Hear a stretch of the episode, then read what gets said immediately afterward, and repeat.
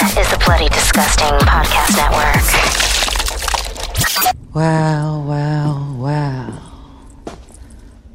Hi there. Boils and ghouls, lock your doors and strap yourselves in.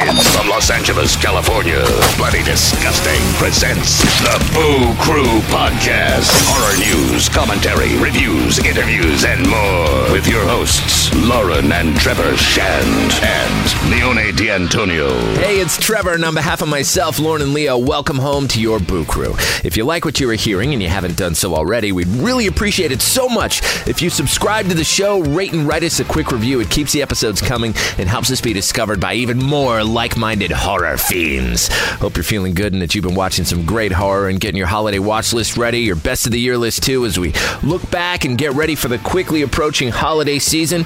At time of release on a festive episode three sixty-six, we go back just a couple of weekends to our panel at Midsummer Scream's Season Screamings that went down at the Pasadena Convention Center, just the coolest holiday horror con out there. We were so fortunate to host some great friends of ours and a few brand new ones for the Flanaverse reunion, made up of actors Kate Siegel, Annabeth Gish, Henry Thomas, filmmaker Axelle Carolyn, and writer-director Mike Flanagan. If you were there, thank you so much for having joined us, and if you missed it, we are re-gifting you the full conversation in its entirety. Hear about how some of the Flana fam has come together over the years to become part of one of the most poignant and impactful creative collectives in storytelling, and projects including The Haunting of Hill House, Midnight Mass, Doctor Sleep, The Haunting of Bly Manor, Midnight Club, and more. Take a look at some of the unforgettable moments from their stunning catalog through perspectives you've never heard before, and an exclusive look at the fall of the House of Usher and the absolutely thrilling things to come. Special thanks to David Markland and Rick West for putting this entire thing together, pillars of the L A haunt and horror community. So, pull up an ice block and lend an ear to episode three sixty-six and the Flanaverse reunion panel from Midsummer Scream's Season Screamings, now slaying. Go ahead, scream. That's all we need. Another victim crawls onto the gurney for a Boo Crew autopsy.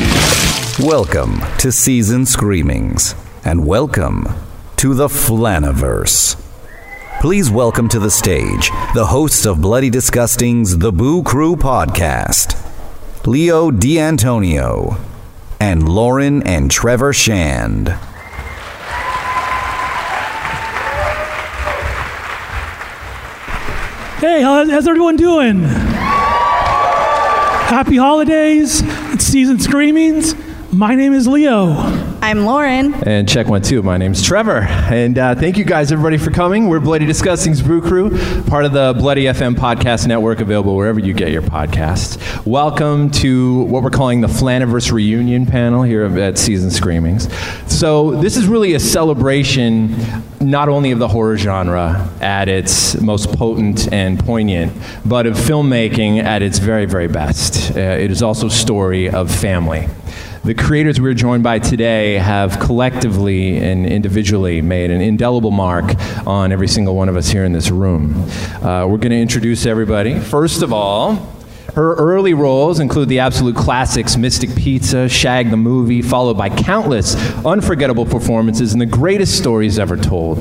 The Oscar-nominated Wyatt Earp, Oliver Stone's four-time Oscar-nominated Nixon with Sir Anthony Hopkins, S L C Punk, the twenty-six-time Emmy-winning West Wing, sixteen-time Emmy-winning X-Files, and more. Her projects with Mike Flanagan include Before I Wake, The Haunting of Hill House, and Midnight Mass, an evocative performer who understands the subtleties and even the most complicated characters. It is the brilliant Annabeth Gish.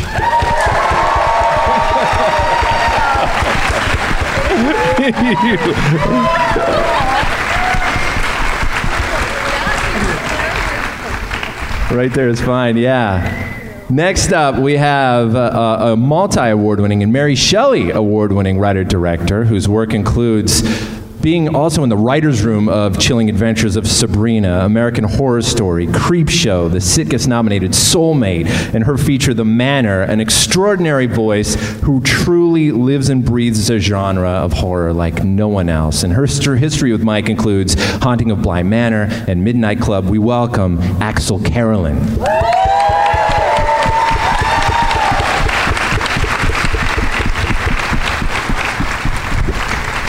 At the age of nine years old, he starred in one of the greatest films of all time, Steven Spielberg's four-time Oscar-winning E T Now, since then, it's been a cavalcade of iconography, continuing to build the best cinematic memories for all of us and instilling his work into culture truly forever. Among them, Cloak and Dagger, the Oscar-winning Legends of the Fall, Suicide Kings, a five-time Emmy-winning Moby Dick, Scorsese's ten-time Oscar-nominated Gangs of New York, and many more. His cadence, manipulation of tonality, and a warming, gentle sense of sensitivity make his performances thought-provoking, heartbreaking, and inspiring all at once. His path through Flanagan's work includes Ouija Origins of Evil, Gerald's Game, The Haunting of Hill House, Doctor Sleep, The Haunting of Bly Manor, and Midnight Club. He is Henry Thomas.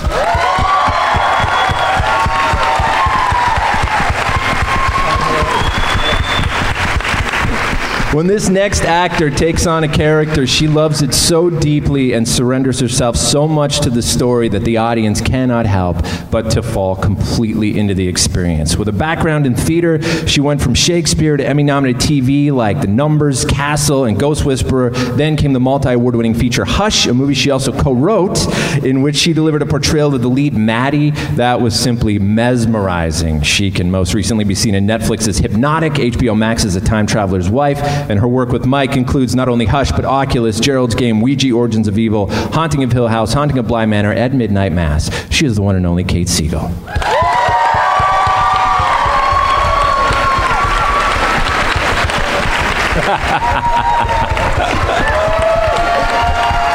Yes. That's it.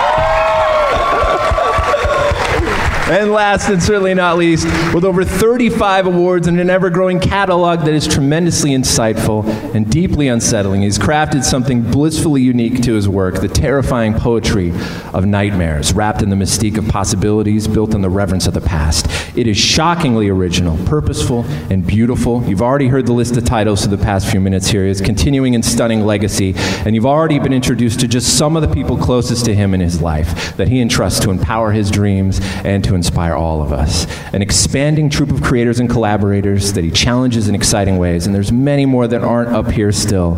We are honored to welcome the one and only Mike Flanagan.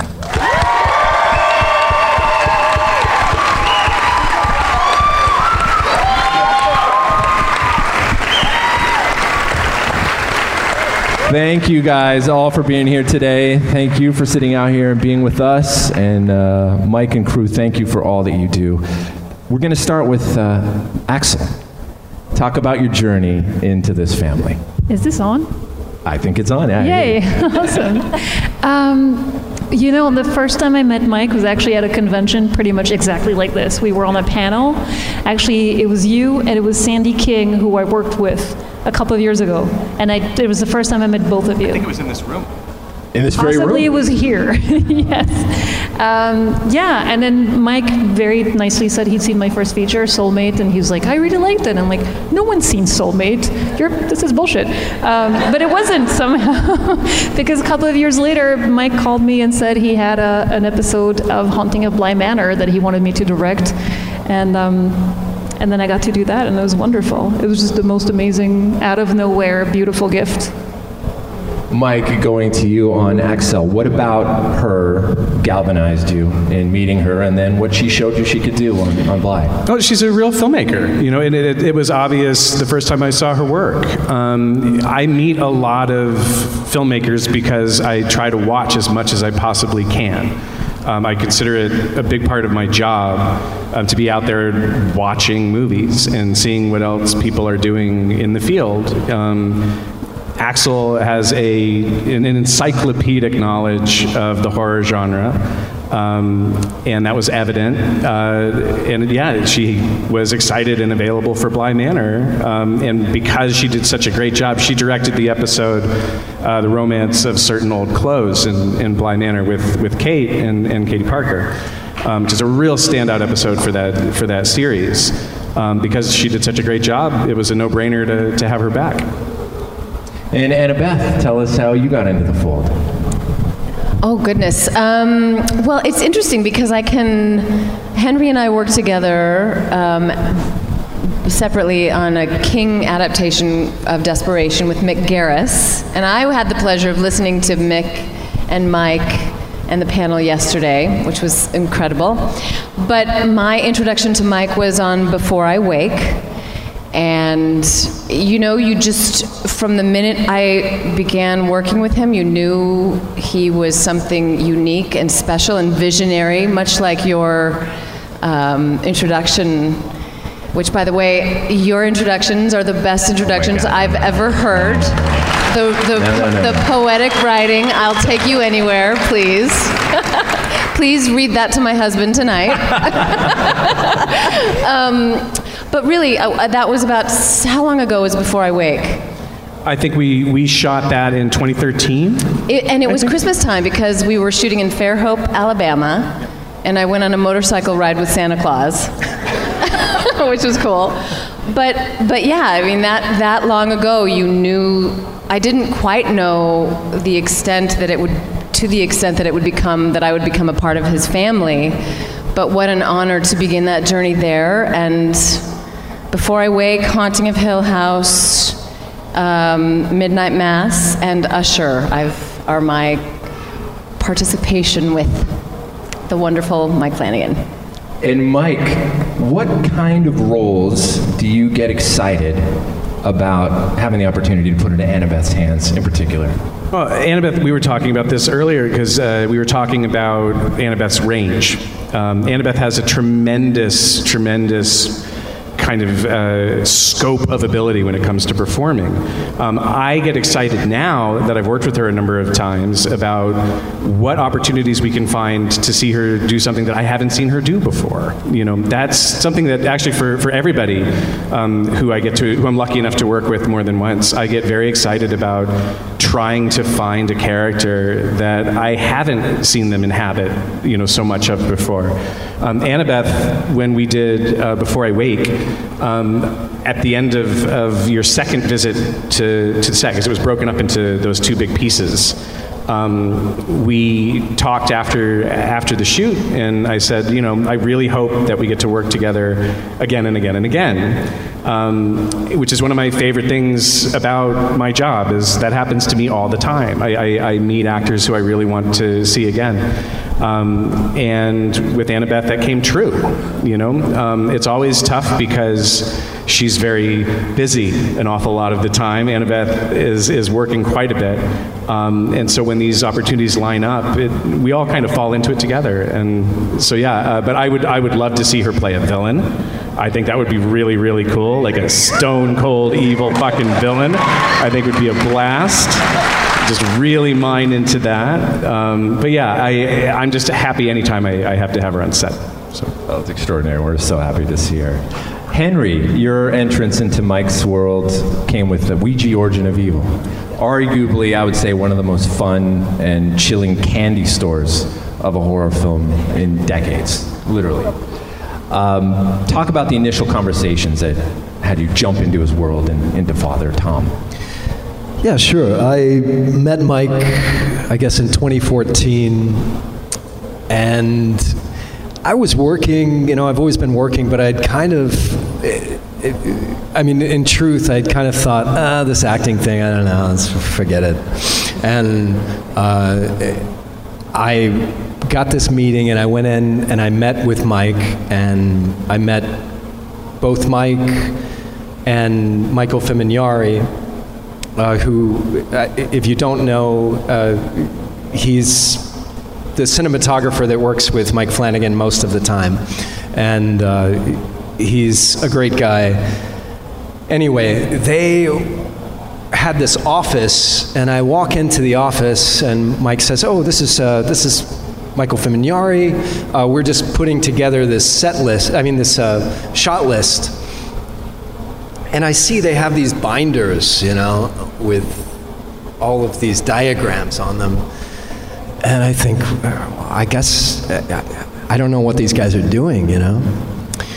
And I realized that they were building the shot list before they were building the sets. And I thought, oh, that's interesting. They've got it all lined out. They're really prepared. And I worked with Mike, and I really enjoyed working on Ouija. but Mike came up to me at one point. We didn't know each other very well, and he says, I, I really like your acting. I, I really want to hire you on everything that I do. And I said, oh, yeah, sure. Okay. Yeah. Great. And he wasn't lying, and I, I was really was blown away by that. Um, Because, you know, I mean, I, I've been in the industry a long time, so you get a lot of Hollywood promises, but um, it's been great, and it's been wonderful to work not only with Mike, but with everybody that Mike gathers around him. Um, and it is a family of sorts, and it's a collaboration uh, above all, and it's, it's a lot of fun as an actor, and he's given me a lot of great opportunities to be a lot of people that I normally wouldn't get a chance to, to play. Yeah, so thanks, Mike. Mike, on that note, I mean, you and I are about, about the same age, about the exact same age. And my first exposure just to the magic of cinema alone was a million percent through Henry's work in E T It must have been that of one of yours. Um, what has that been like to be able to conjure these wonderful characters for Henry to play? Uh, I would imagine it would be incredibly surreal for you. Oh, it, it's absolutely surreal. One of the, one of the real joys of it, though, and you're absolutely right. I grew up, I grew up watching Henry as Elliot, and I, I felt like I knew that boy. I, I, I felt like he was my friend when I was a kid. You know, I identified with the character so much.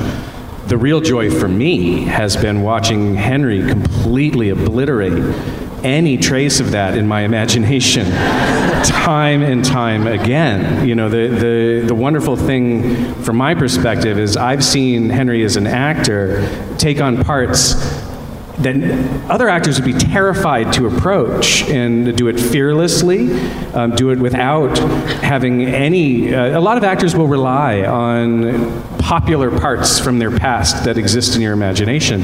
Um, and Henry doesn't seem to ever let that factor into his process. He just, he dives headfirst into what the needs of this character are. He, he runs the race in front of him. You know, by the time we finished, I, we had such a great time on Ouija. Ouija. I love that you called it a candy store. That's how it felt while we made it. Um, it was just a, a hoot. Um, but by the time we did Gerald's Game, and I sat in the room uh, with Henry, not for the kind of infamous bench scene, but for the conversation after that, which to me is the most scary scene of the film. Um, and I watched him do that. Um, I haven't thought about Elliot ever again, you know. Uh, I was just amazed by what Henry can do. And so the joy for me is to put him into as many different situations as I can think of that stretch and test and, and challenge what he can do. Uh, and every single time, he's hit the pitch that we've thrown over the wall. Um, so now it's just fun to come up with crazy pitches. But um, it's it's part of the joy with with this whole group of actors. Um, I I don't want to see them have to repeat themselves, and I don't think they want to repeat themselves. They all want to do something different and fun. And every time, I think I've I've seen them kind of hit hit a fence or, or hit an edge of where I think they'll go. I've been wrong, delightfully so. So so yeah, that's that's what the experience was like for me. So there was a, there was a really good um, thought that I had, because I you know thinking about uh, Henry playing father and playing father and playing father on whole different levels, and then comes Midnight Mass. And it's like, whoa, he's in a band now. He's a hippie hitchhiking. It's I, I, I adore Henry's performance in Midnight Mass for a number of reasons. It's it's it's amazing to me. The part was written very much uh, taking taking pages out of my experience of my own dad. Um, what amazes me is you look at Henry Thomas in in that, and then you look at him in uh, the Midnight Club. And then when you see him in the Fall of the House of Usher, um, holy shit! To to imagine that that's the same person is is is amazing to me.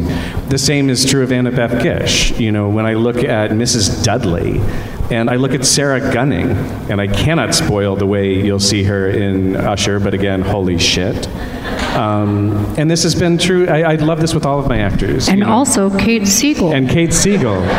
She's here too.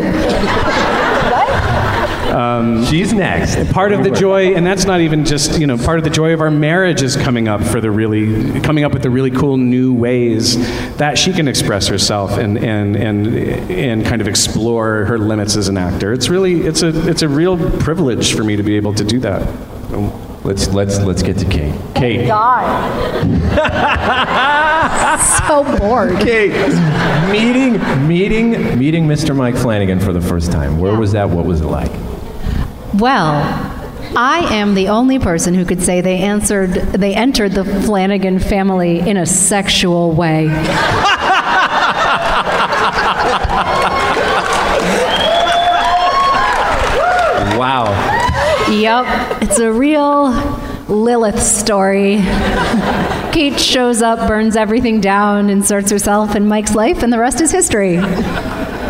Um, no, we met, what had happened um, was a friend of mine asked me if I had seen Absentia. And I was like, of course I haven't seen Absentia. What is this? It's like a ten thousand dollars movie about a scary tunnel. It's a piece of crap. And they're like, no, no, no, no, watch the movie. And I was like, you watch the movie. And they're like, fine, let's put it on right now. This is a great, this is going great. And so we watched it, and I, I was blown away, as I can imagine all of you were, what he was able to do with like almost the bare minimum of filmmaking equipment and funds and all of that just by the force of his will and imagination. And um, so I invited him to come see this play I was doing. He saw the play. He was very nice to me afterwards. And, you know, as what seems to be a theme in the Mike Flanagan meeting actors things, he's like, I really love to work with you. And I was like, yeah, sure, sure, sure, sure, sure, sure. And I had read a script that he wrote called Scared Airs, and it was fantastic, and I was a huge fan. And I got a call one week, and oh my God, how far am I going to go into this story? Not much further. Okay. And then I ended up on Oculus, and the rest is Flanaverse history. Yay! So, whether whether it is Theo Crane or Aaron in Midnight Mass, you have built many moments that have become mantras. Uh, you've brought meaning and eloquence to words that have resonated and reflected so deeply and perfectly with people that they jump off the screen and become tattooed on our lips forever. Can you describe not only the evolution of the storyteller you are now, but the person you've become through the adventure of this collaboration? What? Yes, I can, as a matter of fact, in song. Now, um, I think what happened was when I met Mike Flanagan, he was the first person in my life who had the combination of I see you and I like it. There was a lot of people who either just didn't see me in my life because I represented something to them, or they liked me, but. Like, oh, if you were a little less dramatic, you'd be perfect. Or if you weren't so occasionally sad, you would be perfect. And I'm just really here for your potential. And so I always felt like I was failing myself and the people I love. And so my self-esteem was super low. I didn't know what I was gonna do with my desire to be an actress because like I couldn't even book commercials.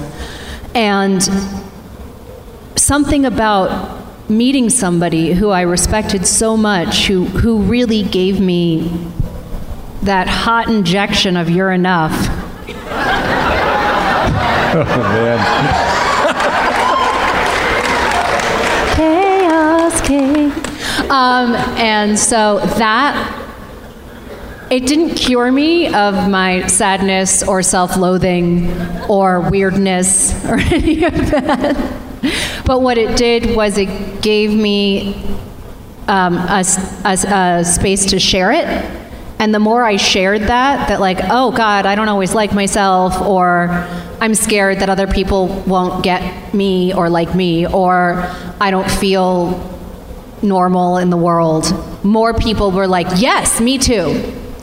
And they agreed, and so like starting with Maddie and Hush, or starting with Theo Crane, it just gave me a specific type of self-esteem that allowed me to share the fact that I don't often feel like I fit into the world.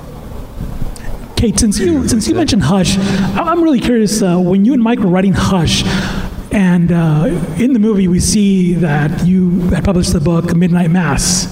Now, was there ever, ever any idea that somehow you'd cohesively tie in the movie Hush into the movie Midnight Mass, where your character, perhaps, is still alive, is the lone survivor of Crockett Island, and has assumed the new name? I mean, there is now. Yes. Um, no, Midnight Mass was, at the time, Mike had almost given up on it, right? You called it the best story no one will ever see that you had written? Yeah, by that point, I'd, I'd been working on it for five years. So Kate was very familiar with it and had read it in a number of its in, incarnations. And I had pretty much figured it was over uh, by the time we were making that. I'll but I do like no. the idea that... Like, okay, I'm with you. Let's imagine that Anara's character is pregnant with Maddie.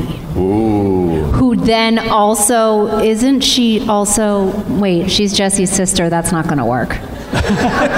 This is why I just say what other people write or write things for me to star in. Or Annabeth to star in. Maybe Henry to star in. Thank you all for coming to my TED Talk. I think we have everything we need here. Mike, what is it about seeing the world through Kate's eyes that inspires you? I'm having a hard time seeing the world through Kate's eyes. I get it, I get it. You, just, you have to follow it up with something about a hot injection. Oh, for Jesus sure. Christ. um, So Kate has this Chaos Kate thing where she, she's like, oh, we're doing a Q and A. Chaos Kate will be there. This is what she's talking about. So, um, but yeah. I feel very uncomfortable in these moments, and this is what it looks like. Um, but yeah, it's, you know, it, it's been a really fascinating thing because our lives became something that we shared both at work and at home. Um, and we've... now collaborated on movies and T V shows, but on children too, you know? Um, and yeah, thank you. Yeah. um, uh, but yeah, it's it's seeing the world through Kate's eyes is is part of the most exciting element of my life. It's a privilege to be able to do that, you know, for, that's for all of us that are in love with someone, you know, seeing the world through their eyes, I hope, is, is kind of one of the best things we have to look forward to, isn't it? So. Mike, what are the dynamics of the writer's room? Just from someone that doesn't, I haven't worked in film, how does that work? Writers' rooms are weird. Um, I didn't know really what they were like either because all of my movies I wrote uh, uh, with with one other writer or by myself. Um, but a room full of writers getting together to talk about a story, that's uh, the first time I bumped into that was Hill House. And um, it was my first T V show. I had no idea what I was doing. Um, it was already weird enough that I had said I wanted to direct all of it, which my executives are like, oh, really? Um, because I didn't know any better. You know, now I do. But uh, they were like, well, how about your writer's room? And I was like, well, I guess we'll have to find writers and put them in a room physically together and discuss it. And um, the dynamic is different in every room I've had. Um, it's a it's a strange creative experiment whenever you have a writer's room. It's like having any group of creatives together. Um, you have to figure out a rhythm that works for everyone so that they can express their ideas. You all have to be kind of rowing in the same direction and making the same show. That's a really challenging thing. Sometimes it works better than other times. Um, but yeah, the dynamics are very strange. And I've had writers' rooms that were electric and harmonious, where incredible ideas just came roaring up out of the conference room every day. And I've had writers' rooms that felt like we were all going to the dentist together. You know, um, it kind of runs the gamut.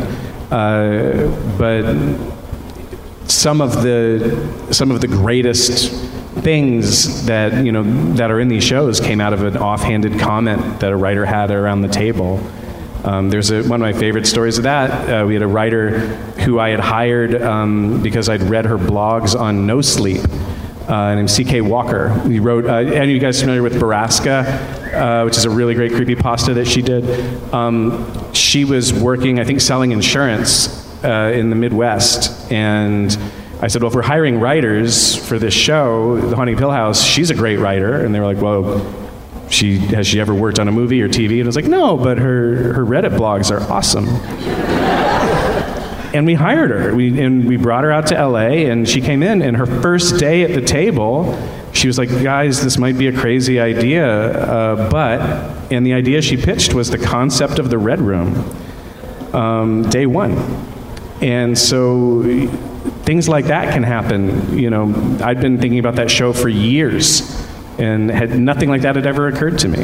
Um, so sometimes some of the most iconic and kind of defining elements of it just come from Uh, from someone sitting at a table, uh, in this case, her first job writing professionally, and she just put it up there and sat back, and it changed the whole show.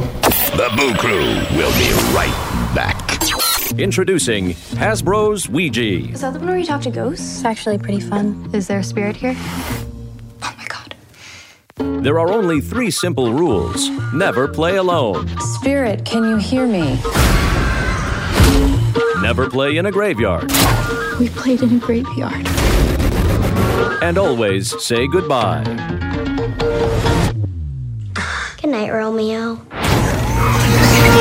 With Ouija, you'll make new friends. Hi, friend. Connect with the other soul. Experience the unknown.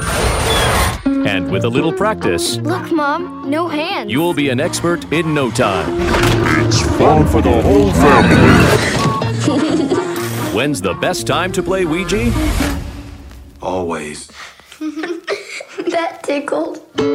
Hasbro's Ouija.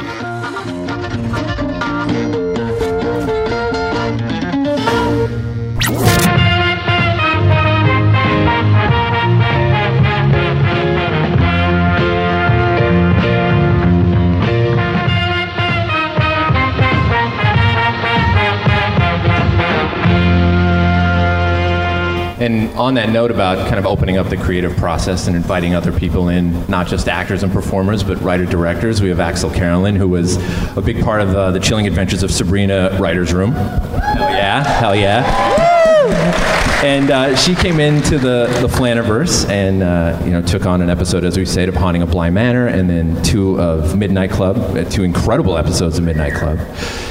Axelle, what are the challenges of coming into a creative uh, fold like this and maintaining Mike's brand, but also getting a chance to kind of instill your own voice into these projects? Well, it's very different on every project, and the thing that's very different working for Mike from, like, different from other T V shows in my experience is that Mike picks people he believes in, and then he lets them do what they feel is right. And in a lot of shows, you have people kind of checking every decision and making sure everything is in keeping with what they have in mind. And Mike, um, on Bly Manor, I remember we had maybe two meetings in pre-production, and both times I pitched you bunker, bonkers ideas, and both times you were like, oh, great, great, great, great, look, go for it. I like your ideas, this is great. And it just felt very freeing, and I felt like I had a lot of, um, I had his trust, and I had his support, and it felt very empowering, and it made me feel really confident going on set, which helps immensely, because your job is all about instinct and confidence, and if you don't have that, you can't do it. So he's, it's very empowering, and it felt, um, very personal as well. Like, the script that I was handed was so beautiful, and I was so lucky also that it was almost a separate piece. It's almost like its own little feature. It's black and white, it's seventeenth century, so it doesn't look anything like the others. The costumes are different, the cast was different, Kate was playing the lead. I mean, I could not have been luckier in what I'd been handed. And um, yeah, we had ten days to shoot it, and it was one of the best experiences. And I can't explain how, I guess it's a, because you picked the right people for the right job, I guess, but it's so close to my sensibilities that I feel it's the most personal thing I've done, even though I haven't written it. And it's also completely Mike's. So it's, um, I don't know, I'm, it's it's one of the things for sure that I've done that I'm the proudest of. And another one that I'm one of the proudest of for sure, it's uh, Anya's episode in Midnight Club, episode seven of Midnight Club, Anya's, you know, um, final scenes, and, and that was wonderful. That also felt like a complete gift to be handed that episode. That's so emotional, and again, so close to my taste, and I love working with actors. I love working on drama. I love, you know, very emotional scenes, and that just made everything come together. They were all, both uh, episodes also had this thing where they had different levels of realities that we had to explain. So I spent a lot of time on every meeting saying, no, no, no, she's, she's in the chest, but actually she died on her bed, but the chest, so she dreams that she's in a bedroom, but the bedroom's in the chest, but the chest is in the water, so she comes out of the water, not out of the room. So there's a lot of things to, you know, kind of wrap my head around. But um, yeah, long answer short, it just feels like, again, you pair the right material with the right people, and then we can make it our own and feel very personal about them. But it is also true that Axelle's like, she's a visionary. And when Mike, when Mike smells that in the world, he loves it. Because the point of view, thinking of like, if you can imagine the pressure that it must have felt to walk into the sequel of Hill House and be handed the episode with the director's wife. Like, that's a lot of pressure. And I would say that like seventy percent of directors would play that safe, and thirty percent of directors would maybe lose their minds. And I, you did neither, I, I hope. I do remember the first time you walked into my office, and it was the first time I met Kate. And I just met Katie Parker, who walked in and gave me a big hug and was like, oh my God, I'm so excited to meet you. And then Kate walks in, same thing, big hug, but then she gave me that look like, so you're doing this, huh? I did not. Like, I wasn't going to let you off the hook. Like, we went in that, like, through and through. We would curl up in bed together, and you would explain to me and show me your, not like, um, like in that way. It's not another injection in any way. This was on set. I was in a bed on set because of of being very sick as a person, character, not a person. Pre-pandemic. Anyway, she had these images, these beautiful images for both Viola and Perdita, and just talking about that and talking about old monsters and letting me be monstrous. And that transition from being like this iconic woman holding that space into a monster, and like never having to make a stop in like princess land, which I was so grateful for, that I never had to pretend that she was anything other than strong. Even when she was sad, even when she was vulnerable, like the truth of Viola was she was determined. And there are women like that who never really like go into, ah, you know what I mean when I say, ha. And you also, sorry, I don't want yeah, to hog the pulp, but um, you also really empowered me to do what I wanted to do with it, because there's a lot of actors, we put some wide angle lenses on your face that were not, you know, the oh my God, prettiest. The yelling I did with that low camera, I will never forgive you. I still will never forgive you. But you she saw it. You saw it, and you were like, okay, great. I was like, all right. And I'm like secretly texting Mike, like, she's gotta go. You can't do this. And he's like, Kate. But it was, you were right, because it, it was the right image for the right moment. And I, I hope you're not still... you know, keeping those screen grabs. No. I don't know, Carolyn. I don't know. No, I love but you. But you let me do it, and it was wonderful. There's a lot of actors who wouldn't. I'll do it for you anytime. Mm. Always right here. Annabeth, you are a master at nuance and subtlety. Um, a lot of, on your shoulders, I find, um, a lot of the misdirection and the many mysteries in uh, in the episodes and shows that you've been a part of. Um, a lot of that magic happens because of that alchemy that you bring to these characters. Missus Dudley in Hill House, Doctor Sarah Gunning uh, are terrific examples of this. What is your process of navigating that storm as a storyteller when it comes to dealing with fantastical things? I just want to take you everywhere with me. I really do. I, you're, I'm just enamored. Um, gosh, you know, so much a part of the creative process, I think, is, is what's on the page. It begins there, and then it extends to the confidence and the space you're given by your director and your co-workers, your fellow artists, and the alchemy of what happens when when all of that, when, when you feel, it's just like family, and uh, we all know it when it's relationships or something that's in flow or something that feels safe, where you can either be yourself or go beyond yourself so that magic comes out. And I think, um, you know, Mike, you've done such a go- an amazing job of giving us all, making us feel safe, even in places that we, where we haven't gone before, you know. Um, and I think, you know, I, I usually err on the side of simplicity and subtlety. I'm not a big, big performer ever. Um, unless, I don't know, maybe I will become one. I don't know.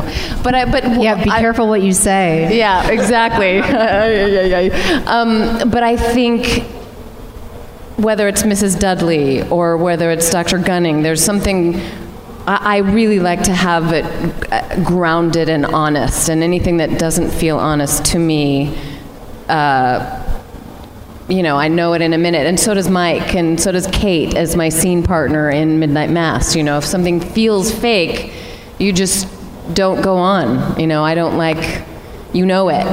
Um, un- uncomfortable is one thing, but fake is another. So um, I think Mike really breeds that that safety to go to go into that world. Can we talk about that scene with you and Kate when she finds out at the beginning of episode four? Yeah. Will you say the name of the disease, Annabeth? Something protopo- protoprophilia. I think I E P P? Blocked it out of my mind. What was amazing is that I think it was edited out. Didn't that part get edited out? Oh. Or it wasn't on her face when she says that? It wasn't on my fucking face. I spent words. Somebody can Google it right now. I'm like, I know Ignaz Semmelweis and my, I don't know, maybe I have Alzheimer's, but I, or I did block it out. It's, do you remember it, Mike? I don't remember it either. Okay, good, good, good. But it's, so for years, Michael Trucco, like old school Flavenger, he talks about this secret he used when he has a lot of jargon, which is when it happens, if you're saying a word like propo, feely, feeling, if you guys are the camera, you do it da da da da da propo, pedophilia, so that you can dub it in on voiceover later. But Mike refuses to let us do A D R. Yeah. And so the joke we're making here is she was on camera saying it so many times, but in the actual show, it could have been put in after oh, the fact. It wasn't even on my face when I'm saying this monster medical term. And I remember I was like, God damn it. No, I'm kidding. We, we played it in a high-wide to establish the room. I, Ugh, gross. But what about us, Michael? What no. about us? Did you did you have a question? But that is that is my favorite character from uh, Midnight Mass, because Doctor Sunning, Doctor Sarah Gunning, she is the one that pieces together, you know, that, hey, there's something going on with the blood, E P P, you know, exposure to sunlight, and, and she unravels the mystery of Crocodile Island. So to me, she's the unsung hero. I'll take you with me, too. Yes. Uh, you guys are my favorite.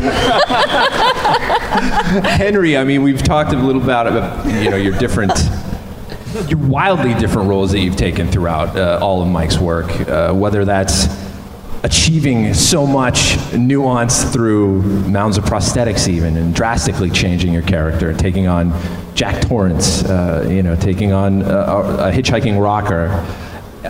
Perhaps, and it was mentioned earlier before, one of the most daring transformations, um, and definitely one that had us breathless, was, it was mentioned in uh, in Gerald's Game with the fantastic Kiara Aurelia alongside you as your scene partner. Extraordinarily tough scene to watch. I can only imagine it was even tougher to bring to life. And I was wondering if you could just talk briefly about that experience of trauma and finding that darkness um, as a character, and what Mike did on set to make you feel safe enough to take yourself there. Uh, sure, yeah. Uh, The character of Tom in, in Gerald's Game is a particularly despicable uh, fellow, and I liked it from an artist's perspective of looking at it as a challenge. But when I actually got my boots on the ground, as they say, and I had to do the scene, and I started thinking, oh, this this girl is fourteen years old who's playing this role, and I have to, as an actor in the scene, I have to sexualize her at some point in order to make this performance convincing. And uh, I'd never really had to do anything like that before in terms of drastically taking myself out of something and putting someone else in my place. Uh, right, and as an actor, that's what you do. But I had never been confronted with it quite so uh, harshly, I suppose, right? Because it's all well and good to say, yeah, I'll, I'll do the part, sure, um, and I'll be there, but you know, you get there and you realize, and and all credit to her, she was fantastic in the scene um, as a young actress, taking on that very brave uh, role of someone who's abused by someone that they trust very deeply. Um, you know, it's it's heartbreaking. So you do these bits as an actor and you walk away, and you kind of say, okay, I'm done with that bit. I hope it's good. Now I'm gonna go home, and I'm gonna leave the work at work, and I'm gonna go home and I'm gonna do whatever I do, whatever that is, right? Very difficult to do with this. So uh, it, it, I, I took the wrong way of dealing with it, and I just, after we wrapped, I went out and I drank myself into a stupor and fell over and hit my head on the nightstand uh, at about two o'clock in the morning, and then I had like a bruised eye for my next couple of days of work. Um, what this taught me was uh, not to solve my problems with alcohol, but also um, is that, you know, you have to pay attention to Uh, what's in here a lot as an actor, right? Because that's what you're putting out there. But also, you can be affected by those things. So you have to be very careful. Uh, it's not something that I would jump into doing again, like playing a role like that. Yeah, I mean, I, I like the work and I like the piece, and I think it's very important. It's a great scene. It's a great couple of scenes. But I don't want to go back there, yeah. But to your credit, though, Henry, you make it, it's it's human and watchable in an unwatchable, you, you know what I mean? It, so to that amount of humanity that you invested in it and the torture of it makes it watchable. Indeed, yeah, and I'm I'm proud of it for that, and, and I, I really like the performance, but um, But I, like, I felt gross. I felt gross for like weeks afterward. I, I feel gross thinking about it right now. Yeah. Well, on a lighter note, Midnight Club, Freedom Jack, an amazing character to see you play, nice. And what a what a great scene of dialogue too between you and Alex Esso in the back of that car, all rapid fire. It all had to do with rhythm. It was immaculately done, hanging on every word. How was that to shoot? That seems like it would be extraordinarily fun and really kind of a lot of choreography going on there. Yeah, there was a, there was a lot to it. We were filming it all like in a car with a green screen around, so we were doing everything at once.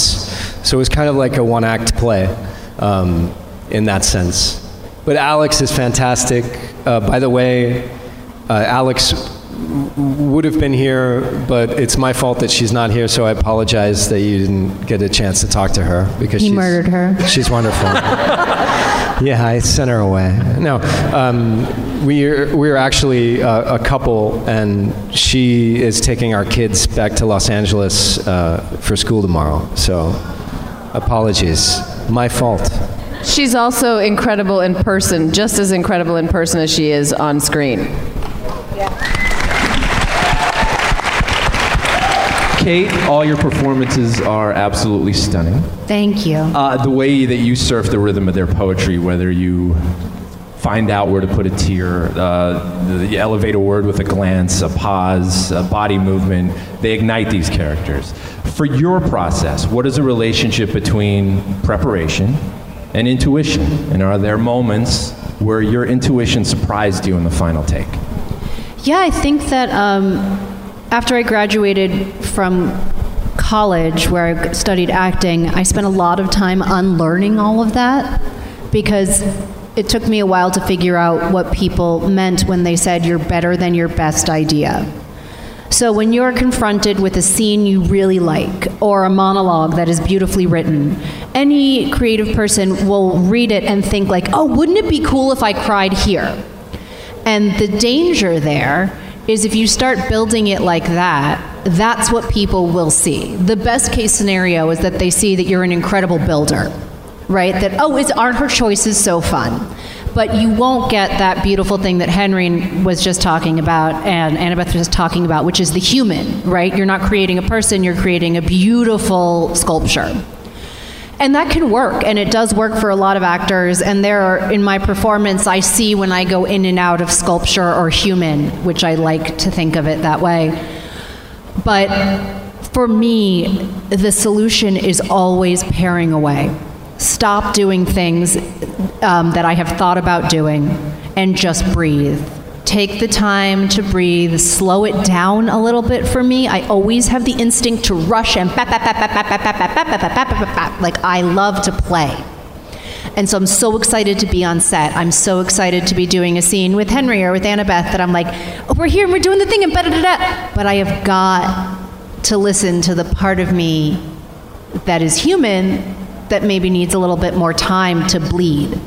I had a director, a theater director once tell me that I was at my most interesting when it was like somebody had cut me and I just stood there and let myself bleed. And I, because you can't really force the blood out of your body, but it's very riveting.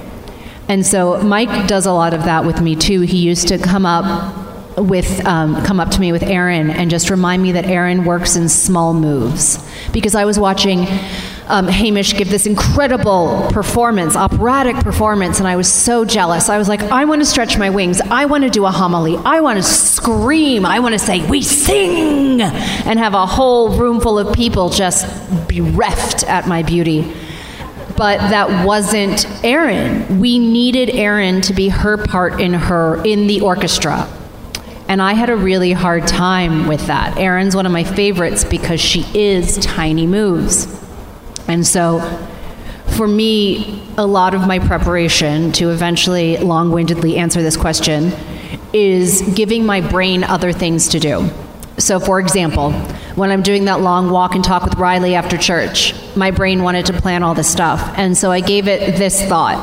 What if Erin is worried that her breath stinks? And so it's very actable, right? Because you know how you would talk to someone if you're worried that you have stinky breath and you like them. And that gives my brain a whole thing to do without influencing the humanity. Beautifully said, my God. Thank you, I agree. Well, the time is running out, unfortunately, because we can go on and on. And uh, do, I one, really can and will go on. One thing I wanted to mention, though, is there's also the scores of members of the extended Flanafam that aren't up on this stage. Uh, uh, Samantha Sloyan, Katie Parker, Raul Coley, Michael Trucco, Matt and Amy Bedell, Hamish Linklater, the list goes on. The Newton brothers, who were responsible for the, the unique sound of, of the Flanaverse and all of these wonderful projects. There's so many people that are a part of this. Trevor Macy, the producer, so many people that are a part of this extended creative family. It's just extraordinary and so exciting. And uh, we're, we're always on the edge of our seat wondering what's coming next. That said, segue there. We've got some extraordinary news about the future of the Flanaverse, and there's a new partnership with Amazon that has also been announced. Mike, what can you tell us about the future of the Flanaverse, the projects that are currently on deck? What's the first we'll probably be able to see, and, and what we're, this new partnership means? We're listening. We're listening. We're moving like into print media, newspapers, uh, the wave of the future. Um, so a lot of that we're still figuring out, but uh, you know, the, the big headline this week for us as a company uh, is that we're embarking on a new overall deal at Amazon. Um, so we'll be working with Amazon Studios for the next few years, doing all of our television work there. Um, we don't really know yet what that means, what, what our first thing with them is going to be. Um, but that's fine for now, because our efforts have been really focused on finishing The Fall of the House of Usher uh, for Netflix. Um, now, that show, we didn't know, you know, when we were filming it, that that would kind of be the end of the intrepid Netflix era, you know? Um, but it very much will feel like it, too, because it pulls kind of all of, uh, or not always, not everyone made it in, but so many of the great actors from The Haunting of Hill House, The Haunting of Bly Manor, Midnight Mass, and The Midnight Club all together into one show. So from a, from kind of the repertory company point of view, this is our biggest cast. It, it really kind of pulls from all of, the, all of the other stuff that came before it, and in many ways feels like a really big bow kind of for all of that work that we've been doing together for the last half decade. Um, it's very cool. I've been saying, because it, I can't tell with these things. Whenever we finish them, I just feel nauseous for six months, and then they come out, and I'm like, what'd you think? So um, I can tell you, though, that uh, Kate, who is a barometer in a, in a major way for how I think these things go over, watched the whole series and told me she thinks it's her favorite of everything that we've done. Wow. Um, so... You guys, you have no, it's just like, you have no idea. You just, this, just remember this cute little face. Just no, just, ah, oh, oi. Um, but Usher is is wild, and it brings back some people that, you know, had kind of, uh, like Bruce Greenwood is headlining it from Gerald's Game. It's his first time back with us since then. Mark Hamill is in the show. Uh, it's his first time with us. Um, and Mark was just a, just wonderful, and, and it's got, Um, it's got a lot going on. So I, I'm really excited for you guys to see that. I wish I could tell you when it'll be out. I have no idea. But it'll be next year on Netflix. Uh, and then beyond that, we don't know, but I'm so excited, you know, as we get into, into our new life at Amazon, we'll find out really fast what their priorities are. I'll tell you one thing, though, for sure. Um, one of the things, it's, we've made five shows in five years um, together. Uh, that's a lot, and the footprint that these shows take out of our lives is huge. And for these actors, too, who are brought away from their families, especially when we were shooting during the pandemic, um, these things can be an enormous, enormous endeavor that they undertake. Um, one of the things that I've been very hungry to do, not only for them, but for myself and for my family, um, is to get back into movie theaters, and to get back to feature films, get back to a project we can come together on, shoot quickly, or well, relatively quickly, they're not fast either, but something that's contained, something we can really have fun with, that we can put up on the big screen for the theatrical experience, which is an experience I think we all have to protect and support as the world becomes more digital. So Mike, uh, looking forward, uh, I think the million dollar question everybody wants to know is, with this Amazon deal, will we finally be able to get D V D releases of your movies going forward? So Amazon releases a lot of their stuff on physical media, Woo! Which is awesome. And uh, I've been trying and trying and trying for years Uh, to, to talk Netflix into releasing the Netflix originals. Um, I think those conversations have actually advanced from where they started. I, my whole plan with it was to just take a page out of Andy Dufresne's book in Shawshank and send them a letter once a week until it happened. Um, and I've been doing that. Uh, you know, those shows stay with Netflix. Netflix owns them forever.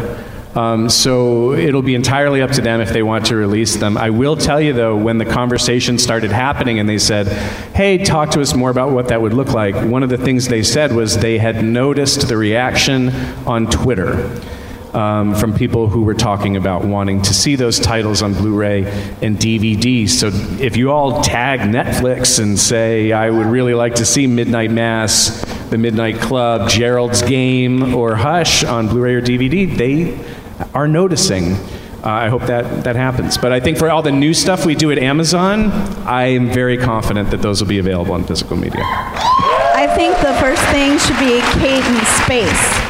Kate in Space. Let's talk about that for yes. a second. No, what I do want to say before we go is that this is one of the most thoughtful and well-curated panels we've ever done.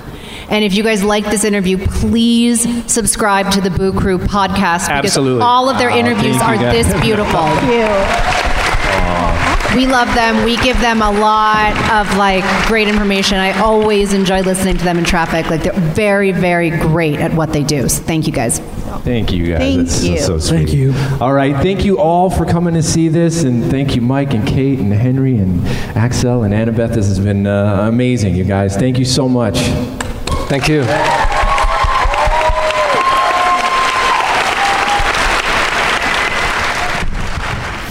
That was the Boo Crew Podcast, episode three sixty-six. Special thanks to everyone who participated in the Flanaverse panel. Mike Flanagan, Kate Siegel, Annabeth Gish, Henry Thomas, and Axelle Carolyn. Thanks to David Markland and Rick West for making the entire thing possible and for their extraordinary events, Midsummer Scream and Season Screamings. Production tracks for this episode provided by Powerman five thousand. Till next time, this is Trevor, and on behalf of myself, Lauren and Leo, it is the Boo Crew saying, sweet screams. Thanks for listening to another episode of the Boo Crew Podcast. Haunt the Boo Crew at tales from the boo crew dot com. Tales from the Boo Crew on Facebook and Instagram. Follow us on Twitter at Tales from the Boo. The Boo Crew is Lauren and Trevor Shand and Leone D'Antonio. The Boo Crew is produced by Lauren Shand, chopped and sliced by Trevor Shand. The Boo Crew is a T S P creation, part of the Bloody Disgusting Podcast Network. Bye. The Bloody Disgusting Podcast Network, home of the Boo Crew, for horror-centric interviews, S C P archives, weekly full-cast storytelling, horror queers, genre commentary from an L G B T Q perspective, and creepy for disturbing and terrifying creepypastas. Listen free wherever you stream audio and at bloody disgusting dot com slash podcasts.